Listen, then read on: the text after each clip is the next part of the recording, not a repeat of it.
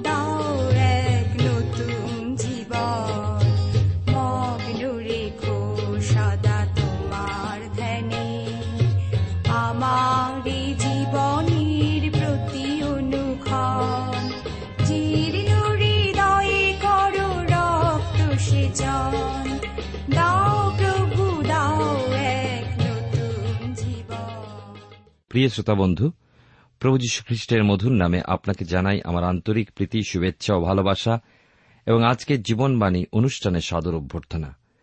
জীবনবাণীর ধারাবাহিক আলোচনায় আমি আপনাদের কাছে বাইবেলের নতুন নিয়মে রোমিওদের প্রতি প্রেরিত পৌলের পত্রে পাঁচের অধ্যায় থেকে আলোচনা করছি। আজকের তেরো পদ থেকে আলোচনা করব। যদি আপনার সামনে বাইবেল আছে, তবে আমার সঙ্গে খুলবেন। এখানে লেখা আছে, কারণ ব্যবস্থার পূর্বেও জগতে পাপ ছিল এবং ব্যবস্থা না থাকিলে পাপ গণিত হয় না।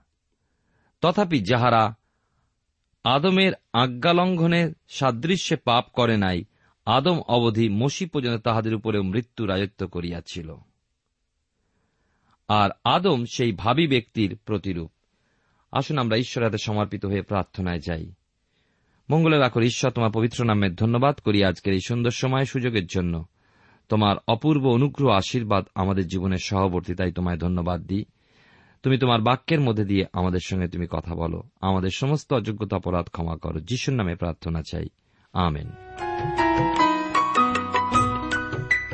প্রিয় শ্রোতা বন্ধু, আপনি জীবনবাণীর অনুষ্ঠান শুনছেন, আর এই অনুষ্ঠানে আমরা দেখি যে আদম হতে মসি পর্যন্ত জগতে পাপ ছিল। কিন্তু পাপ সে সময় শাস্ত্রীয় নির্দেশ বা ব্যবস্থা ভঙ্গ ছিল না। ছিল শুধুমাত্র ঈশ্বরের বিরুদ্ধে বিদ্রোহ। মনে হয় ভাতৃ হত্যার দায় এই জন্য ঈশ্বর কৈনের মৃত্যুদণ্ড দিলেন না। ঈশ্বরীয় ব্যবস্থা বা কোনো নির্দেশ তখনও কিন্তু ঘোষিত হয়নি, যেমন তুমি নরহত্যা করো না। বাস্তবিক কৈনকে রক্ষা পাওয়ার জন্য এক চিহ্ন দিয়েছিলেন। কিছুকাল পরে কৈনের বংশে জন্মালেন লেমক। আর লেমক বলেছেন, কেন তিনি এক ব্যক্তিকে বধ করেছেন? আদিপুস্তক তার চারের অধ্যায় তেইশ, চব্বিশ পদে লেখা আছে, কারণ আমি আঘাতের পরিষদে পুরুষকে, প্রহারের পরিষদে যুবাকে বধ করিয়াছি। যদি কৈনের বধের প্রতিফল সাত গুণ হয়, লেমকের বধের প্রতিফল সাতাত্তর গুণ হবে। তাহলে দেখুন, লেমকের এই হত্যার পশ্চাতে রয়েছে একটা কারণ। আরও সেই বংশ পাপে পূর্ণ অবস্থায় বন্যায় ধ্বংসীভূত হয়েছিল। প্রকৃতরূপে তারা ছিল অসংশোধনীয়, অপ্রতিকার্য। আদিপুস্তক তার ছয়ের অধ্যায় পাঁচ পদে পড়ি, আর সদাপ্রভু দেখিলেন পৃথিবীতে মনুষ্যের দুষ্টতা বড় এবং তাহার অন্তঃকরণের চিন্তার সমস্ত কল্পনা নিরন্তর কেবল মন্দ অথচ আমরা জানি যে তারা কেউ দশাজ্ঞা ভঙ্গ করেনি, কেননা তখন দশাজ্ঞা প্রদত্তই হয়নি। তাই তা লঙ্ঘনেরও প্রশ্ন ওঠে না, কিন্তু তারা বিচারিত হয়েছিল। কিন্তু কেন? কারণ তারা পাপী ছিল। প্রিয় শ্রোতা বন্ধু, প্রিয় ভাই বোন, এই একই নীতি বিধর্মীদের ক্ষেত্রেও প্রযোজ্য। কারণ তারা যার কথা শোনেনি, সেই সুষমাচার শোনেনি, হারিয়ে গিয়েছে তাহলে সকলেই কি বিনষ্ট হল না? আপনি, আমি সকলেই পরিত্রাণ প্রাপ্তির পূর্বে হারিয়ে যাওয়া মানুষ, কেউ সৎ বা ধার্মিক নয় আমাদের প্রত্যেকে প্রয়োজন মুক্তির। মানুষ ভাবে সে সুন্দর, সে উন্নত, শ্রেষ্ঠ কিন্তু আমরা সকলে ঈশ্বর হতে দূরবর্তী জীবনে অভ্যস্ত হয়ে গিয়েছি এবং শয়তানের নানা ছলনাতে চলেছি। প্রকৃতপক্ষে হারিয়ে যাওয়া মানুষ তার মুক্তির প্রয়োজন, তা সে অনেক সময় অনুভব করে না। তাই সাধু পোল বলেছেন আদমতে মসি পর্যন্ত মৃত্যু এক রাজার মতোই রাজত্ব করেছে। মানুষ নিজে পাপ সাধন করল না কেননা ব্যবস্থা তখনও দেওয়া হয়নি। দশ আজ্ঞা প্রাপ্ত হয়নি। তবু মৃত্যু তাদের উপরে রাজত্ব করে চলেছে যেন তারা পাপী। কেননা আদমের পাপে পতিত হওয়াতে তারাও পাপী। বাইবেল শাস্ত্রে মৃত্যু তিন রকম দেখানো হয়েছে। এক হল শারীরিক মৃত্যু, যা শুধু শরীরকে ইঙ্গিত করে, অর্থাৎ শরীর হতে আত্মার বিচ্ছেদ বা পৃথকীকরণ। আদমের পাপে মানুষের মধ্যে এই মৃত্যু কাজ করে থাকে। দ্বিতীয় হল আত্মিক মৃত্যু, যা আত্মাকে ইঙ্গিত করে, অর্থাৎ ঈশ্বর হতে বিদ্রোহী ব্যক্তির বিচ্ছেদ বা পৃথকীকৃত অবস্থা। এই মৃত্যুও আদমের পাপে পতিত হওয়াতেই মানুষের মধ্যে কার্যকারী হয়। ইফিসীয় পত্রে তার দুয়ের অধ্যায় এক পদে সাধু পৌল সেই কথাই বলেছেন, আর যখন তোমরা আপন আপন পাপে ও অপরাধে মৃত ছিলে, তখন তিনি তোমাদিওকেও জীবিত করিলেন। অর্থাৎ ঈশ্বরতে আমাদের সেই সময় অসম্পর্কীয় অবস্থা থাকার জন্য বোঝা যায়, আমরা ছিলাম তখন অপরাধ ও পাপে মৃত। কিন্তু তখনও জীবনদানের শক্তি প্রদানের সমর্থ ঈশ্বর তৎকালীন মানুষকে জীবিত করেন। তৃতীয় হল অনন্ত মৃত্যু, যা ঈশ্বর হতে অনন্তকালীয় পৃথকীকরণ বা বিচ্ছেদ দেখায়। প্রকাশিত বাক্য, বাইবেলের শেষ বই, তার একুশের অধ্যায় আট পদ লক্ষ্য করি। যেখানে লেখা রয়েছে কিন্তু যাহারা ভীরু বা অবিশ্বাসী, বা ঘৃণাহ বা নরঘাতক, বা বেশ্যাগামী, বা মায়াবী, বা প্রতিমা পূজক তাহাদের এবং সমস্ত মিথ্যাবাদীর অংশ অগ্নি ও গন্ধকে প্রজ্বলিত হ্রদে হইবে, ইহাই দ্বিতীয় মৃত্যু। অর্থাৎ মানুষ মুক্তিপ্রাপ্ত না হলে এই অবস্থা অবশ্যম্ভাবী। সাধু পৌল বলেছেন, আর আদম সেই ভাবী ব্যক্তির প্রতিরূপ। একদিকে আদম মানুষের মধ্যে প্রথম মানুষ হয়ে নিয়ে এল মৃত্যু সাপ। অপরদিকে ওই মরণশীল মানুষকে মৃত্যু ও সাপ হতে উদ্ধার করণার্থে এলেন ভাবী ব্যক্তি হয়ে প্রভু যীশুখ্রিস্ট, যিনি হলেন শেষ আদম। তাহলে আদম বা প্রথম মানব আদম কি ভাবী ব্যক্তি খ্রিস্টের বা শেষ আদমের প্রতিরূপ নয়? কিন্তু তাদের উভয়ের মধ্যে কত না পার্থক্য? পনেরো ষোলো পদে কি লেখা আছে লক্ষ্য করুন। কিন্তু অপরাধ যে রূপ অনুগ্রহ দানটি সেরূপ নয়। কেন সেই একের অপরাধে যখন অনেকে মরিল, তখন ঈশ্বরের অনুগ্রহ এবং আর এক ব্যক্তির, যীশুখ্রিস্টের অনুগ্রহে দত্ত দান অনেকের প্রতি আরও অধিক উপচিয়া পড়িল। আর এক ব্যক্তি পাপ করাতে যেমন ফল হইল, এই দান তেমন নয়, কেননা বিচার এক ব্যক্তি হইতে দণ্ডাজ্ঞা পর্যন্ত। কিন্তু অনুগ্রহ দান অনেক অপরাধ হইতে ধার্মিক গণনা পর্যন্ত। আগেই জানানো গিয়েছে যে খ্রিস্টেতে আমাদের কত না অধিক প্রাপ্তি। আজ আমরা খ্রিস্ট বিশ্বাসীবর্গ অতীতের সেই এদন উদ্যান হতেও আরও রমণীয় কিছুর প্রতি সাগ্রহে দৃষ্টি তুলে রেখেছি। যেমন ইব্রিয় পত্রের লেখক লিখেছেন এগারো অধ্যায় তেরো পদে, বিশ্বাসানুরূপ ইহারা সকলে মরিলেন, ইহারা প্রতিজ্ঞা কলাপের ফল প্রাপ্ত হন নাই, কিন্তু দূর হইতে তাহা দেখিতে পাইয়া সাদর সম্ভাষণ করিয়াছিলেন, এবং আপনারা যে পৃথিবীতে বিদেশীয় প্রবাসী, ইহা স্বীকার করিয়াছিলেন। অর্থাৎ সেই মরণশীল মানুষ আমরা এই প্রত্যাশা খ্রিস্টেতে পাই। তার কারণ খ্রিস্টের অসীম অনুগ্রহ আমরা পেয়েছি। প্রথম আদমের দ্বারা মৃত্যু, পাপ, সাপ, কিন্তু শেষ আদমের দ্বারা ক্ষমা, অনুগ্রহ, জীবন। একটিমাত্র পাপ, অবাধ্যতা। ঈশ্বরের নিষেধাজ্ঞা অমান্য করে আদম সেই একটি পাপের দ্বারা সমগ্র মনুষ্য জাতিকে মৃত্যুর অধীন করে ফেলেছিল। কিন্তু ক্রুশের উপরে শেষ আদম রূপে প্রভু যীশু খ্রিস্টের মৃত্যুবরণ সমগ্র মনুষ্য জাতিকে মৃত্যুর মধ্যে হারিয়ে যাওয়া অবস্থা হতে মুক্ত করে আনলেন। স্বেচ্ছায় খ্রিস্ট এই যে পাপ সকল বহন করলেন, তৎপরিবর্তে মানুষ তাতে বিশ্বাস করলে পায় অনন্ত জীবন, শাশ্বত জীবন। এরপরে আমরা আসব রোমিও তার পাঁচের অধ্যায়, সতেরো এবং আঠেরো পদে, যেখানে লেখা আছে, কারণ সেই একের অপরাধে যখন সেই একের দ্বারা মৃত্যু রাজত্ব করিল, তখন সেই আর এক ব্যক্তি দ্বারা যীশুখ্রিস্ট দ্বারা যাহারা অনুগ্রহের ও ধার্মিকতা দানের উপচয় পায়, তাহারা কত অধিক নিশ্চয় জীবনে রাজত্ব করিবে। অতএব যেমন এক অপরাধ দ্বারা সকল মনুষ্যের কাছে দণ্ডাজ্ঞা পর্যন্ত ফল উপস্থিত হল তেমনি ধার্মিকতার একটি কার্য দ্বারা সকল মনুষ্যের কাছে জীবনদায়ক ধার্মিক গণনা পর্যন্ত ফল উপস্থিত হইল। হ্যাঁ একজনের দ্বারা এলো মৃত্যু, আবার আর একজনের দ্বারা এলো জীবন। সেই একটি মাত্র পাপের মাধ্যমে মাত্র একটি মানুষের দ্বারা মৃত্যু সিংহাসনে আরোহণ করল আর রাজত্ব করে চলল। কিন্তু পৌল এই সিংহাসন ও এই রাজত্ব হতে আরও মহান, আরও উন্নত এক রাজ্যের বিষয়ে প্রকাশ করেছেন। এ হল জীবনের রাজত্ব। মৃত্যু রাজ্যের সন্তানদের কাছে সেই শাশ্বত জীবন অনুগ্রহের অতিরিক্ত প্রাচুর্য প্রদান করেছে। মানুষকে তা লাভ করতেই হবে। জীবনের রাজা প্রভু যীশু সমস্ত দান তার কাছেতেই আসে। আঠেরো পদে পাই এই হল পাপের আরোপ এবং ধার্মিকতা আরোপ সম্পর্কিত মৌলিক নীতি। এ হল প্রথম আদম ও শেষ আদমরূপী আদম ও খ্রিস্টের পথে মানুষের জীবনে চুক্তিবদ্ধতার উপদেশ। আদমের পথ হতে এসে যারা খ্রিস্টের পথকে অনুসরণ করছে। তাদের জীবনে ক্ষমা ও মুক্তির মাধ্যমে এই জীবন রাজত্ব করতে শুরু করে। আদম ঈশ্বরের সঙ্গে ঘটিয়েছিল মানুষের বিচ্ছেদ। আর অন্যদিকে খ্রিস্ট যীশু ঈশ্বরের সঙ্গে ঘটালেন সম্মিলন। যেন মানুষ ঈশ্বরের সান্নিধ্যে চিরকাল ও অনন্ত জীবন সহ বসবাস করে। রমিদের প্রতি প্রেরিত পৌলের পত্র তার পাঁচের অধ্যায় থেকে আমি আপনাদের কাছে আলোচনা করছি।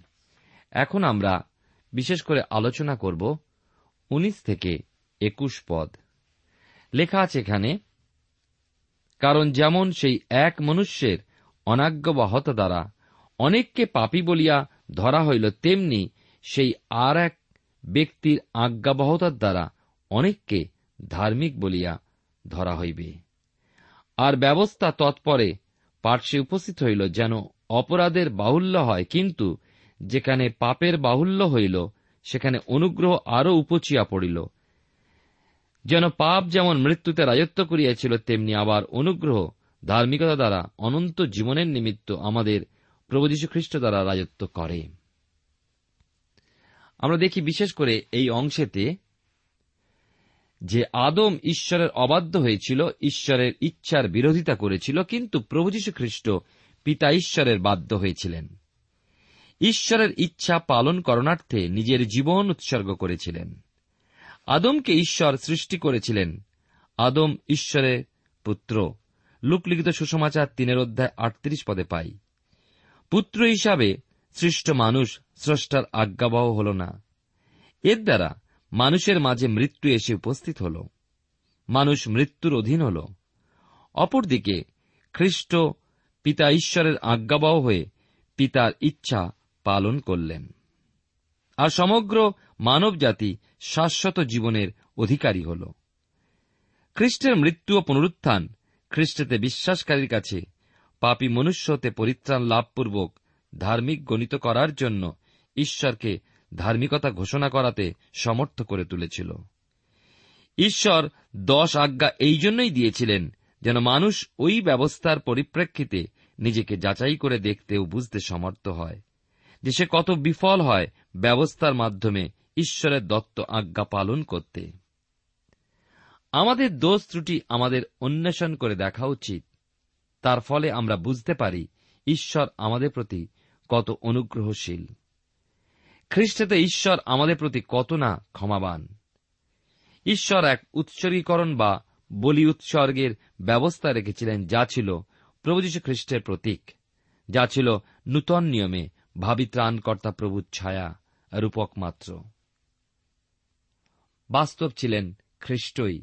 পুরাতন নিয়মের এই উৎসর্গীকরণের ব্যবস্থাকে পূর্ণ করাই ছিল খ্রিস্টের উদ্দেশ্য। আমাদের এই জগৎ পরিত্যাগ করার পূর্ব মুহূর্ত পর্যন্ত সেই পুরনো পাপ স্বভাব আমাদের পশ্চাৎ ধাবন করে চলবে। ঈশ্বর হারিয়ে যাওয়া বা পাপের অতলে তলিয়ে যাওয়া মানুষকে তুলে আনার জন্য স্বর্গ পরিত্যাগপূর্বক জগতে এলেন। তিনি মানুষকে প্রেম করলেন। মানুষ পূর্বে ঈশ্বরকে প্রেম করেছিল। এমন তো নয়। প্রেম প্রথমে ঈশ্বরই করেছিলেন। নিজ সাদৃশ্যে ও প্রতিমূর্তিতে সৃষ্ট মানুষকে বিনষ্ট হতে দিতে চাইলেন না। তিনি প্রেম। তাই অনুগ্রহ ও প্রেমের উৎস ঈশ্বর প্রথমে মানুষের সন্ধান করলেন আদম আদম, তুমি কোথায় যা আমরা আদিপুস্তকে পাই? আমরা দেখি শুধু তাই নয়, প্রিয় ভাই ও বোন, প্রিয় শ্রোতা বন্ধু, একুশ পদে পড়ি, যেন পাপ যেমন মৃত্যুতে রাজত্ব করিয়াছিল, পাপ রাজত্ব করছে। এমন একটা স্থানে পৃথিবীতে আপনি এবং আমি বাস করছি। আপনি কি জানতে চান কে এ স্থলে আজ রাজাকে এখানে রাজত্ব কার? বাইবেল শাস্ত্র বলে জগতের অধিপতি শয়তান। কি করছে সে? সাধু পিতরের প্রথম পত্রে পাঁচের অধ্যায় আট পদে বলা হয়েছে, তোমাদের বিপক্ষ দিয়াবল, গর্জনকারী সিংহের ন্যায় কাহাকে গ্রাস করিবে, তাহার অন্বেষণ করিয়া বেড়াইতেছে। পাপ যেমন মৃত্যুতে রাজত্ব করিয়াছিল, তেমন বিশেষ কি ঘটেছে? সাধু পৌল বলছেন, তেমনি আবার অনুগ্রহ ধার্মিকতা দ্বারা অনন্ত জীবনের নিমিত্ত আমাদের প্রভু যীশু খ্রিস্ট দ্বারা রাজত্ব করে। প্রভু যীশু সেই হারিয়ে যাওয়া মনুষ্য সমাজ হতে আহ্বান করেছেন একটি দল। পাপ প্রযুক্ত ঈশ্বর হতে মানুষ দূরীকৃত হলেও ঈশ্বর মানুষের জন্য পরিত্রাণযোগ্য সাধন করেছেন। আর এই পরিত্রাণকে অবহেলা না করে খ্রিস্টের মৃত্যু ও পুনরুত্থানে স্থির বিশ্বাসী হয়ে যারা এই পরিণামকে গ্রহণ করে, তারা পায় শাশ্বত জীবন। ঈশ্বরের যে ধার্মিকতা, তা পূর্ণরূপে খ্রিস্টের মৃত্যুতে। আপাত দৃষ্টিতে মানুষ ক্রুশের তাৎপর্য অবহিত না হয়, ক্রুশকে পরাজয়ের স্থান হিসেবে গণ্য করে, অথচ স্বর্গীয় রাজ্যের উপস্থিতি এবং উপলব্ধি তো এই ক্রুশেই স্থাপিত হয়। ক্রুশে নির্ভরশীল এই প্রাপ্তি। প্রিয় বন্ধু, প্রিয় ভাই ও বোন, চারিদিক ঘিরে রয়েছে শুধু বালি আর বালি। যেন চোরা বালি পাপী মানুষ শুধু ক্রুশে সেই আদমের সঙ্গে সংযুক্ত থেকে রক্ষা পায় এবং অনন্ত জীবনের অধিকারী হয়। রক্ষা পায় এই জন্য যে সেই ক্রুশটি হল জয়ের প্রতীক, পরাজয়ের নয়। ক্লেশ বিনা জয় কোথায়? ক্রুশ সিংহাসনের মাধ্যমে খ্রিস্ট পিতার দক্ষিণে স্থিত স্বর্গীয় মহিমা ও প্রতাপের সিংহাসন প্রাপ্ত হয়েছেন।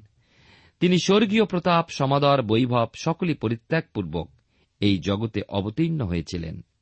মানব মুক্তি সাধনার্থে। মানুষকে সাপ এবং পাপ মুক্ত করার জন্য তিনি নিজে সাপগ্রস্ত হলেন। মানুষের পাপের দণ্ড নিজের উপরে বহন করলেন। আর তাই তো তৎকালীন চরম ঘৃণ্য, লজ্জাজনক, যাতনাদায়ক মৃত্যু, ওই ক্রুশীয় দণ্ড তিনি মাথা পেতে নিলেন। মৃত্যুভোগ করলেন ও তৃতীয় দিনে মৃত্যু থেকে কবরে, কবর থেকে পুনরুত্থিত হয়ে উঠলেন। ক্রুশভোগ না হলে আমরা কি খ্রিস্টের সেই পুনরুত্থানের মহিমা দেখতে কি পেতাম? জানতে পারতাম কি যে খ্রিস্ট মৃত্যুঞ্জয়ী, শয়তান শেষ পর্যন্ত প্রভুর বিরুদ্ধে যুদ্ধ করে গিয়েছে। উদ্দেশ্য ছিল সেই চরম, লজ্জাস্কর, ঘৃণ্য, তীব্র ক্লেশ ও বেদনাদায়ক মৃত্যুতে খ্রিস্টকে শেষ করে দেওয়ার। কিন্তু প্রভু নিষ্কলঙ্ক নির্দোষ এক উৎসর্গীকরণ তাকে শেষ করা যায় না। তিনি অনাদি অনন্ত ঈশ্বর। ক্রুশের কাছে না এলে প্রভুর পরিচয় ও মিষ্টতা উপলব্ধি করতে পারবেন না। ওই ক্ষতবিক্ষত প্রভু, শেষ আদমি, আমাদের শাশ্বত জীবন দানকারী মৃত্যুঞ্জয়ী, পরিত্রাণকর্তা। প্রিয় শ্রোতা বন্ধু, প্রিয় ভাই ও বোন, ঈশ্বরের বাক্য আমার আপনার জীবনে আজকে বিশেষভাবে নিশ্চয়ই কথা বলেছে। কারণ প্রথম আদমে যেমন আমরা মৃত্যুর অধীন, কিন্তু শেষ আদম প্রভু যীশু খ্রিস্টে আমরা জীবন এবং জীবনের উপচয় লাভ করি। এইবারে আমি আপনাদের কাছে ছয়ের অধ্যায় থেকে কিছু বিষয় আলোচনা করব। খ্রিস্টের সঙ্গে শনাক্তকরণ, এই দৃষ্টিভঙ্গিতে পবিত্রীকরণের মূল ভিত্তি খ্রিস্টের প্রতি আমাদের বাধ্যতা ও পবিত্রীকরণের অনুভব উপলব্ধি। এর আগে অর্থাৎ পাঁচের অধ্যায় আমরা পেয়েছি যে পাপ আদমের কর্তৃত্বের মাধ্যমে এসেছে এবং পবিত্রতা এসেছে প্রভু যিশুর মাধ্যমে। আদমের স্বাভাবিক নেতৃত্বে মানব সমাজে পাপ আরোপিত হয়েছিল। কিন্তু অপরদিকে আরও এক নেতৃত্ব রয়েছে, তা হল প্রভু খ্রিস্ট তিনি এসেছেন জীবন ও ধার্মিকতা রূপ আমাদের কাছে প্রকাশিত হয়েছেন। আমাদের মধ্যস্থিত প্রাপ্যযুক্ত অপরাধজনিত ভাবকে খ্রিস্ট যীশু দূর করেছেন। আর সেই ভিত্তিতে তাতে বিশ্বাসকারীদের জীবনে তিনি গমনাগমন করেন ও তাকে ধার্মিক করে তোলেন। অর্থাৎ তাকে ধার্মিক বলে গণিত করার পরেও ধার্মিকতায় বৃদ্ধি দিতে থাকেন। ধার্মিকতায় পরিপক্ক করে তোলেন আর এইভাবে তাদেরকে ঈশ্বরের প্রীতিজনক করে তোলেন। অবশ্যই যদি তারা তার চালনায় বিশ্বাস থাকে। এই ছয় অধ্যায়টিকে পবিত্রীকরণের দিক হতে দুটি ভাগে বিভক্ত করা যায়। অবস্থানমূলক পবিত্রীকরণ ও ব্যবহারিক পবিত্রীকরণ। অধ্যায়ের প্রথম ভাগটি অবস্থানমূলক পবিত্রীকরণের বিষয় অন্তর্ভুক্ত এবং এই অধ্যায়ের দ্বিতীয়ার্ধে ব্যবহারিক পবিত্রীকরণের বিষয় অন্তর্ভুক্ত। আরও একটা বিষয় আমি আপনাদের কাছে পরিষ্কার করতে চাই তা হল ধার্মিক গণিত হওয়া ও পবিত্রকৃত হওয়া দুটি ভিন্ন ভিন্ন বিষয়। পাপ হতে পরিত্রাণ লাভ তার সঙ্গে যুক্ত এই ধার্মিক গণিত হওয়া। আর ধার্মিক গণিত হওয়ার পর ঈশ্বর মনোনীত হয়ে ওঠার উদ্দেশ্যে তার ইচ্ছাকৃত পথে চলার জন্য জগৎ ও জাগতিকতা মাংসিকতা হতে পৃথক অবস্থা রক্ষা করে চলা, এই পবিত্রকৃত হয়ে ওঠা। ধার্মিকতার উদ্দেশ্যে খ্রিস্টের সঙ্গে শনাক্তকরণই হল আমাদের পবিত্রীকরণের ভিত্তি। আমরা খ্রিস্টে রয়েছি, ধার্মিক গণিত হওয়ার ভিত্তির উপরে প্রতিষ্ঠিত এই পবিত্রীকরণ। যেমন একটা বিষয় হল ক্ষমতা বা শক্তির প্রয়োগ এবং অপরটি কার্য সম্পাদন করা। তাহলে ধার্মিক গণনা হল পবিত্রীকরণের কার্যে সেই শক্তি প্রয়োগ, আর পবিত্রীকরণ হল সেই সম্পাদিত কার্য। প্রভু যীশু খ্রিস্টে বিশ্বাস করলেই সেই মুহূর্তেই ধার্মিক গণিত হওয়া যায়। কারণ সেই মুহূর্তে আমাদের অপরাধ দূরীভূত হয়। আর ওই মুহূর্ত হতে সমগ্র জীবনে পরিত্রাণপ্রাপ্ত ব্যক্তির ক্ষেত্রে ঈশ্বরের কার্য ঈশ্বর শুরু করেন, কার্য সম্পাদন করে চলেন। পরিত্রাণ প্রাপ্তিতে এই ধার্মিক গণিত হওয়া শুরু হয়, কিন্তু পবিত্রীকরণের কাজ সারা জীবন ব্যাপী চলতে থাকে। পৃথকীকৃত এক অবস্থা রক্ষার মাধ্যমে, ঈশ্বরের ইচ্ছা পূরণের মাধ্যমে। ধার্মিক গণিত হওয়া হল শুরু, পবিত্রকৃত হওয়া হল শেষ। ধার্মিক গণিত হওয়া আমাদের জন্য, পবিত্রীকৃত হওয়া আমাদের মধ্যে। ধার্মিক গণিত হওয়াতে পরিত্রাণপ্রাপ্ত ব্যক্তি ধার্মিক বলে ঈশ্বর কর্তৃক ঘোষিত হয়। পবিত্রকৃত হওয়া পরিত্রাণপ্রাপ্ত ব্যক্তিকে ধার্মিক করে তোলে। ধার্মিকতা পাপের অপরাধমূলক ভাব ও শাস্তি দূর করে আর পবিত্রীকরণের ভাব দূর করে পাপের শক্তি ও বৃদ্ধি। ঈশ্বর বাহ্যিক এবং আভ্যন্তরীণ উভয় দিকতেই আমাদের সুসজ্জিত করেন। তিনি নিজে আমাদের শাস্তি ভোগ করলেন ও আমাদের পাপ সাপ হতে, মৃত্যুর সেই নশ্বরতা হতে মুক্ত করলেন, যেন পিতা ঈশ্বরের সামনে দাঁড়াতে পারি। এই আমাদের প্রতি প্রভুর বাহ্যিক সুসজ্জা। আবার আভ্যন্তরীণভাবেও প্রভু আমাদের সুসজ্জীবিত করেছেন, যেন আমরা প্রত্যেকে প্রকৃত খ্রিস্ট বিশ্বাসী হয়ে উঠতে পারি, ফলে আমাদের হৃদয় হতে, জীবন হতে সমস্ত মন্দতাগুলো দূরীভূত করে দেন পবিত্র আত্মার শক্তিতে। আমাদের পরিত্রাণ লাভের পর আমাদের আর পাপের মধ্যে প্রভু বাস করতে দেন না। ধার্মিকতাতে পবিত্রীকরণের উৎপত্তি নয়, কিন্তু ধার্মিকতা হতে এই পবিত্রীকরণের শুরু। সেখান হতে পবিত্রীকরণের কাজ শুরু হয়, এগিয়ে চলে। খ্রিস্টের ক্রুষারোপণ হতে ধার্মিকতা ও খ্রিস্টের পুনরুত্থান হতে পবিত্রীকরণ সেচিত হয়ে এসেছে। পাপী ব্যক্তি তার ব্যক্তিগত পবিত্রকরণের জন্য বিশ্বাসে খ্রিস্টের সমীপবর্তী হয়। প্রথম করিন্থিও তার, বিশেষ করে একের অধ্যায় তিরিশ পদে লেখা আছে, কিন্তু তা হইতে তোমরা সেই খ্রিস্ট যিশুতে আছো, যিনি হইয়াছেন আমাদের জন্য ঈশ্বর হইতে জ্ঞান, ধার্মিকতা ও পবিত্রতা এবং মুক্তি। ঈশ্বর আপনার জীবনে মঙ্গল করুন। আগামী অনুষ্ঠানে আবার আমরা এই ছয়ের অধ্যায় থেকে আলোচনা শুরু করব, যেন এর মধ্যে দিয়ে ঈশ্বরের পরিকল্পনা আমরা উপলব্ধি করতে পারি। প্রার্থনা করি প্রেমা পিতা ঈশ্বর তোমার পবিত্র নামের ধন্যবাদ করি। তোমার অপার অনুগ্রহ, করুণা, দয়া। আমরা যা আজকে শুনলাম, দেখলাম, জানলাম, প্রথম আদম আমাদের জীবনে মৃত্যু আনয়ন করেছে। কিন্তু দ্বিতীয় ও শেষ আদম প্রভু যীশু খ্রিস্ট আমাদের মধ্যে জীবন, জীবনের উপচয়, অনুগ্রহ, ধার্মিকতা এবং পবিত্রতা দান করে। তোমার গৌরব হোক, সাহায্য করো যেন তোমাতে বিশ্বাসপূর্বক আমরা এগিয়ে চলতে পারি। আমাদের সমস্ত অযোগ্যতা ক্ষমা করো। যিশুর নামে প্রার্থনা চাই। আমেন।